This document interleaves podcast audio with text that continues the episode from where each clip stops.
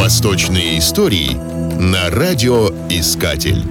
Стамбул, или по-турецки Истамбул, известный прежде как Константинополь, а еще ранее как Византий. Крупнейший город Турции, экономический, исторический и культурный центр страны. Расположен на берегах пролива Босфор, разделяющего Европу и Азию, между Мраморным и Черным морем. Европейская часть города – основная и больше азиатской, с которой соединена мостами и тоннелями. Бывшая столица Римской, Восточно-Римской, Византийской, Латинской и Османской империй. Однако сейчас столицей страны не является. Стамбулу почти две тысячи семьсот лет, а самые ранние поселения в его азиатской части появились в неолите девять тысяч лет назад.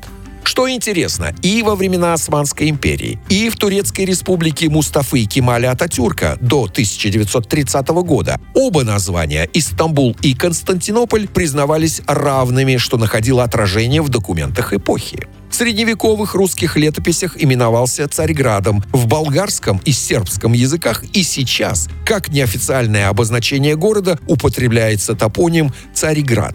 Под именем Византий город на протяжении тысячи лет был центром восточного христианства, а с шестнадцатого века, после завоевания турками-османами, вплоть до двадцатого был центром исламского мира. Сегодня Стамбул, наряду с Москвой, считается крупнейшей городской агломерацией в Европе. По сообщениям прессы, Стамбул занимает второе место в мире после Лас-Вегаса по числу регистрируемых браков. Здесь их заключается до ста двадцати тысяч в год.